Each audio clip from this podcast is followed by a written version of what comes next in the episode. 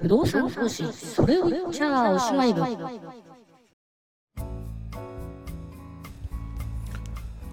おまわりさんお疲れ様ですということでね。ちょっと前の話なんですけどえっと昼のねあの午後のね真っ盛りの時にえっととあるね駅前からねバス乗ろうと思ってなんですけどちょっとバスが来るまでね時間が空いてて。で、まあ、直射日光がね、まあ、この暑い中ねガーッとねそのバス停のところに立ってるとこうじりじり来るんで、えっと、ちょっとバス停から離れてねあの駅前のねあのケンタッキーのね あの店の前のこうひさしがあるところにこうあの入ってねちょっと日陰になるとこ入ってねあのそこでねバス待ってて。でねあの耳にはねあのスマホでねあのラジコを聞いてますんであのイヤホンをね両耳突っ込んでえー、っとねでカバンもねあの普段ね肩掛けのカバンなんですけどそれをねあのリュックリュックモードに 変えてですね、えー、っとカバンもこうよいしょとこう背中に背負う感じで、えー、っと腕組みながら えっとラジコ聞きながらこうバス待ってたんですよね10分ぐらいね時間があかかりそうだなみたいな感じだったのかなバスが来るまで。そしたらねあのそういう風にねこうずっとこうポケーっとねあのラジオを聴きながらあのそのね立ってたんですけどね。何のその 思考もあの考え、ね、頭も働かずにこうずっと 立ってたんですけど。そしたらその駅前のロータリーをですねこうパトカーがこうこう一瞬ねこうぐーっとこうゆっくりねこう回ってて。で過ぎ去ってたんですけどもうなんかねこう視線っていうのは感じるもんなんですよね、うん、なんかパトカーいるなと思って。そしたらそのパトカーが、えーと、そのロータリーに止まってでパトカーからねその1人ね警察官がこう歩いてパパーッと来てね。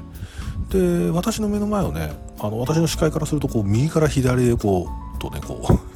あの警官がねこうパッとこう通り過ぎてったんですよね。でその時にねなんかその警官とね目があったんですよね。でなんかね目があってであったんですけどなんかこう意図的なねこう視線のこう突合っつうんですかね。があってへえと言いながら。まあでもね私別に何も悪いことしないんであ、まあ、大変だなこの暑いのにいろいろね回ったりなんかしてなんつってね。あちょっとねあのえーと、目の前通り過ぎてて。で警察官もねそのケンタッキーの、ね、建物の裏側の方行っちゃったんでいなかったんですけどいなくなったわけなんですけどそしたらねまたしばらくしたらねその同じ警官がですね今度あの右から左じゃなくてその去ってったね左からね。左の方から私の方に近づいてきてかつねあのその警官がねもう一人増えてるんですよね。で2人で近づいてきてこれ完全に私の方をですねロックオンして私に近づいてくるんですよね。であれ？何？とかって思ったら声かけられましてねお巡りさんにね「あのすいません」っつってであのちょっとねこの辺ね今ねあの特殊詐欺がって言い始めたんですよね。特殊詐欺ね。オレオレ詐欺ですよね。でそこで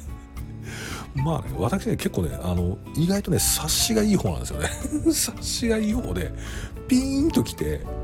いやいやいやいやいやって僕の方からね 俺俺受け子じゃないっすよって言ったんですよね。あのね、オレオレ詐欺のね、受け子ですよね。あの、おじいちゃんとかおばあちゃんとかね、だまくらかしてね、あの、キャッシュカード持ってこさせて、通帳ね、持ってこさせて、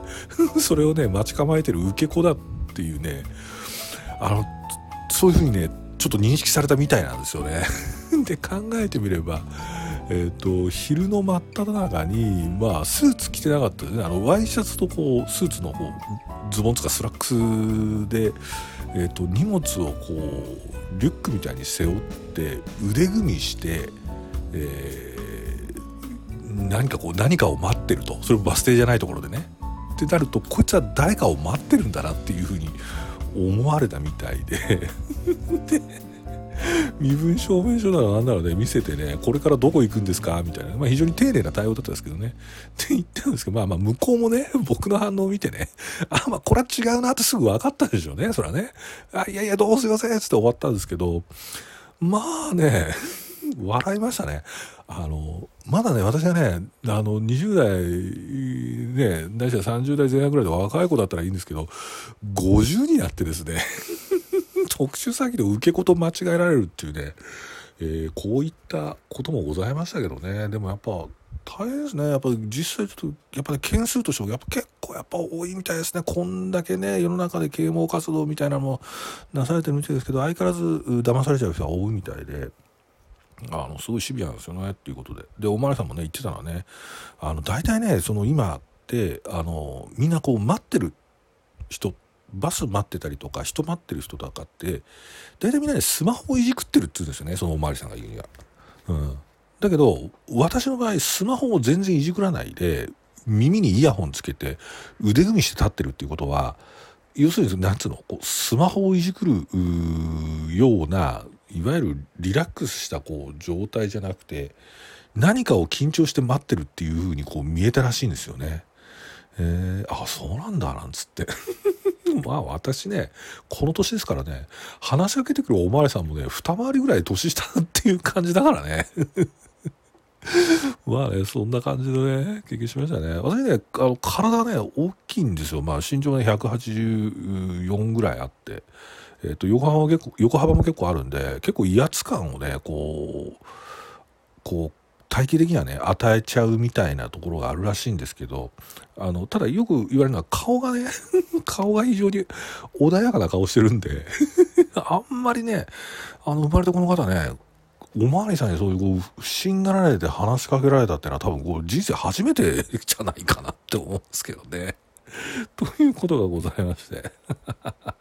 やっぱね、あの皆さんね、若い方ね、あの、なかなかね、将来ね、心配かもしれないですけど、あの、あるいはね、そういう社会的な心配という意味じゃなくてね、こう、自分が年を経るということに関してね、あの、ちょっとしたね、こう、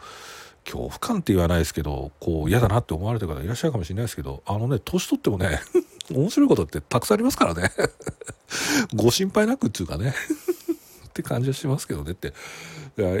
またこれ枕で6分以上話してるね。あの、やっぱ最近ね、不動産投資の話するよりね、この全然関係ない話する方がね、すごくこう自分の楽しいっていうかね、ストレス発散になっちゃうところなんで、えっ、と、お聞きの方にはね、申し訳ないな、みたいなとこあるんですけどね。はい。でね、前回からね、そうそう、えっ、と、不動産投資において、物をどう選ぶかってことは、僕は第一の優先順位は置いていないんだけど、まあ、それにしてもなっていうことと、えっ、と、意外とね、こう、お問い合わせいただく方で、戸建ての方をね、選ぶ方が多いって話をちょっとしましたね。でその戸建てを選択肢の一番目に持ってきちゃう理由としてはやっぱり利回りがねマンションとかに比べて高めに出てるっていうことが、まあ、一つの原因なんじゃないかっていうこととなんですがただ利回りが高いってことは同じくしてリスクが高いっていうことなんでそこはきちんと意識しなきゃいけないんだよねっていうことでここについて話を始めたいなっていうとこなんですよね。でえー、っとまあそう考えると不動産投資をねその物件別のリスクの高さってどこにあるんだろうとかって思うと、まあ、これ結構パターン化されますよね。えっと一つはえっと賃貸マーケットね、入居者さんが入りやすいか入りにくいかっていう部分でのマーケット上のリスクが高い低いっていうのもある。で、えー、ともう一つは、えー、とコスト面ね、運営コストっていう意味で、えー、運営コストが高めに出るか低めに出るかっていうそのリスクの観点もあるし、えー、あともう一つは、うんと、そのコストと同じなんだけれどもその手間ですね。えーと、不動産投資は投資じゃなくて、えー、大家業という事業であるっていうのはこのポッドキャストで何回も言ってるんですけれどもその事業におけるオーナーさんとしての手間がかかるかかからないっていう部分のリスク、まあ、これ3つ目と。あと最後は、えっと、資金調達のリスクっていうね、えー、ここの部分も、まあ、借りやすい借りにくい、えー、っていうようなね、えー、たくさん借りれるあたくさん借りれないっていうね。ここがねまあそれぞれのポイントかなと思うわけですね、えー、ですから賃貸マーケットコスト手間あ資金調達。この4つのねポイントがねまあ、その物件セクター別のリスクが高い低いっていうところの、まあ、大きな判断の柱かなと思うわけですよね。でそう考えてみると、えっと、まずねマーケット入居者が入りやすいか入りにくいかとかね入居者がどうなのかっていう賃貸マーケットの観点で話すると、えっと、戸建てとねマンションを比べた時どうなのかっていうことがありますよね。でえーとまあ、マンションもいろんなマンションがあるんですけどもでもすごく一般的な話をすれば戸建てかマンションなのかっていうことを賃貸マーケット入居者属性とかの観点で言えばこれはファミリーか単身者かっていうことと、えっと、言い換えてもいいのかもしれませんもちろんねマンションでもファミリー向けのね賃貸マンションもないこともないんで、えっと、ちょっとそこは議論が除くんですけどねでも確実に言うと戸建ての場合は、まあ、完全にあんま単身者ってのはいないですよね。まあ、もちろんそれは、えっと、生活困窮の人がターゲットになるような戸建てっていうのもあるんで、まあ、そういう場合は単身者なのかもしれないですけど大体ファミリーだと思います。で一方で、えー、ワンルームマンションだったらもうこれは単身者っていうことなんでまあここのねまずリスクの違いがありますよね。でこれは前他のポッドキャストでね話したかもしれないんですけど、えっと、ファミリーっていうのは、えっと、単身者に比べて圧倒的にその流動性、えっと、つまり入居者が動く動く、まあ、流動性ね流れる動くね。流動性が単身者世帯の方が、えっと、やっぱり高いわけですよね。いろいろ転居するっていうことですね。一方で、えっと、家族っていうのは一回住んじゃうとなかなか離れられないっていうこともあるし、えっと、新しく入るっていう意味でも子どもの学校の問題とかあってかねあと間取りが自分の家族構成に合ってるかってことも含めて、え、そういう部分の要素が入るんで、えっと、なかなか入りにくいつまり流動性が低いっていうここのリスクはありますよね。ただ、えっと、そのそれは戸建ての方が高いっていうのはありますよね。たださっきも話した通り戸建ての場合は逆にその流動性が低いってことは一回そのファミリーが入ると、まあ、よっぽどのことがない限り退去っていうものはないっていうそういう逆の反面もあるわけですよね。はい、なんですけどやっぱりこれは不動産投資に限らずいろんなビジネスでも言えることなんですけれども、えっと、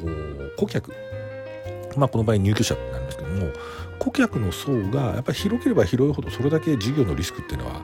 えーと、少なくなるわけですよね。っていうことなんでそういった意味ではやっぱり相対的に見ると戸建ての方がマンションよりもまず賃貸マーケットに関してはリスクが高いって考えるのが普通の考え方かなと思います。はい、ということで、えっと、まず1点目話をしました。で次からあ次の録音で、えー、また説明を続けたいと思います。